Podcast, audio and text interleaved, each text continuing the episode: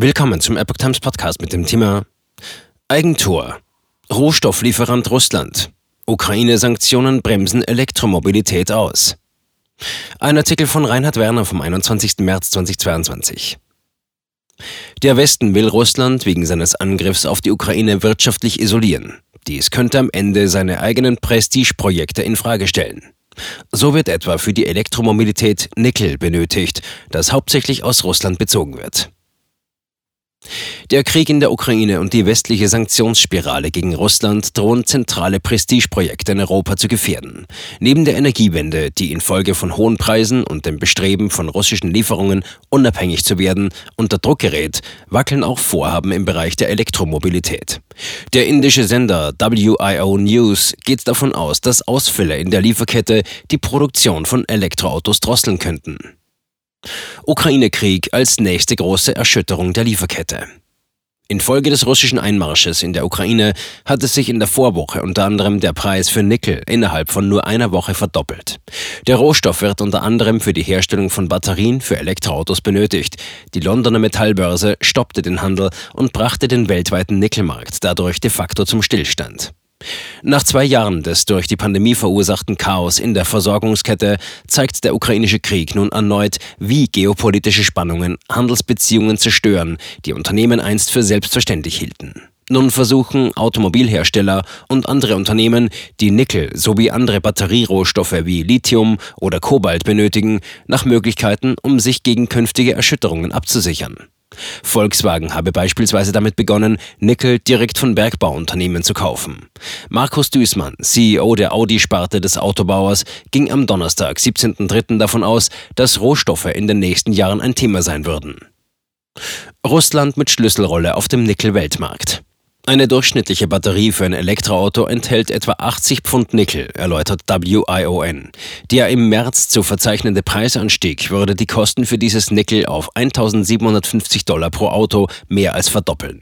Davon geht beispielsweise das Handelsunternehmen Cantor Fitzgerald aus. Norilsk Nickel, auch bekannt als Nornickel, ist nach wie vor der weltgrößte Nickelproduzent und betreibt riesige Anlagen in Sibirien. Nornickel ist eines von wenigen Unternehmen, die berechtigt sind, eine spezielle Form von Nickel an der Londoner Metallbörse zu verkaufen, an der der gesamte Nickelhandel abgewickelt wird. Die Rolle des Unternehmens am Nickelmarkt hat beispielsweise dazu geführt, dass Nornickel-Eigentümer Wladimir Potanin nicht zum Ziel von Sanktionen geworden ist, obwohl er als einer der reichsten Menschen Russlands mit erheblichem politischen Einfluss alle Kriterien für einen sanktionswürdigen Oligarchen erfüllen würde. Weder die USA noch die EU haben auch nur ansatzweise versucht, die Nickelexporte zu blockieren. Zu große Bedenken hatte bereits der Umstand ausgelöst, dass allein das Gerücht russisches Nickel könnte ins Visier von Boykotten geraten, Panik auf den Märkten ausgelöst hat. Zudem wollte die Londoner Metallbörse ungeahnte Folgewirkungen ausschalten, die daraus resultiert hätten, dass zahlreiche Hedgefonds, aber auch wichtige Unternehmen wie die chinesische Tsingshan Holding Group auf einen Rückgang des Nickelpreises gewettet hatten. Das Platzen von Derivaten infolge der Preisexplosion hatte unter anderem dieses aufgrund eines sogenannten Short Squeeze in Milliardenschulden gestürzt. Produktionsausfälle im Bereich der Elektromobilität denkbar. Der Nickelhandel wurde im weiteren Verlauf der Woche zweimal unter Vorgabe von Preisobergrenzen wiederbelebt. Allerdings erwiesen diese sich als nicht nachhaltig, sodass plötzliche Kurseinbrüche für erneute Handelsstops sorgten.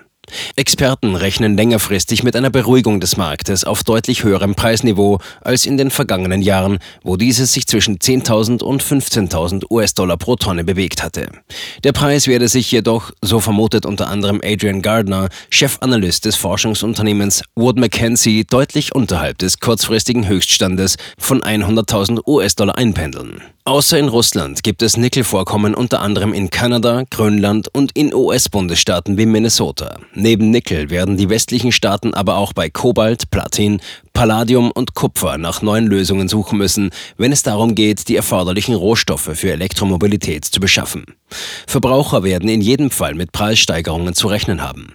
Auch Produktionsausfälle könnten stattfinden, meint Mercedes-Benz CEO Ola Kelenius. Es gebe jedoch noch ausreichend Nickel.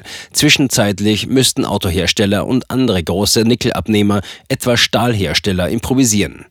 Dies könnte bedeuten, nach alternativen Lieferanten zu suchen, mehr recyceltes Material zu verwenden oder auf Batteriekonzepte umsteigen, die weniger Nickel benötigen.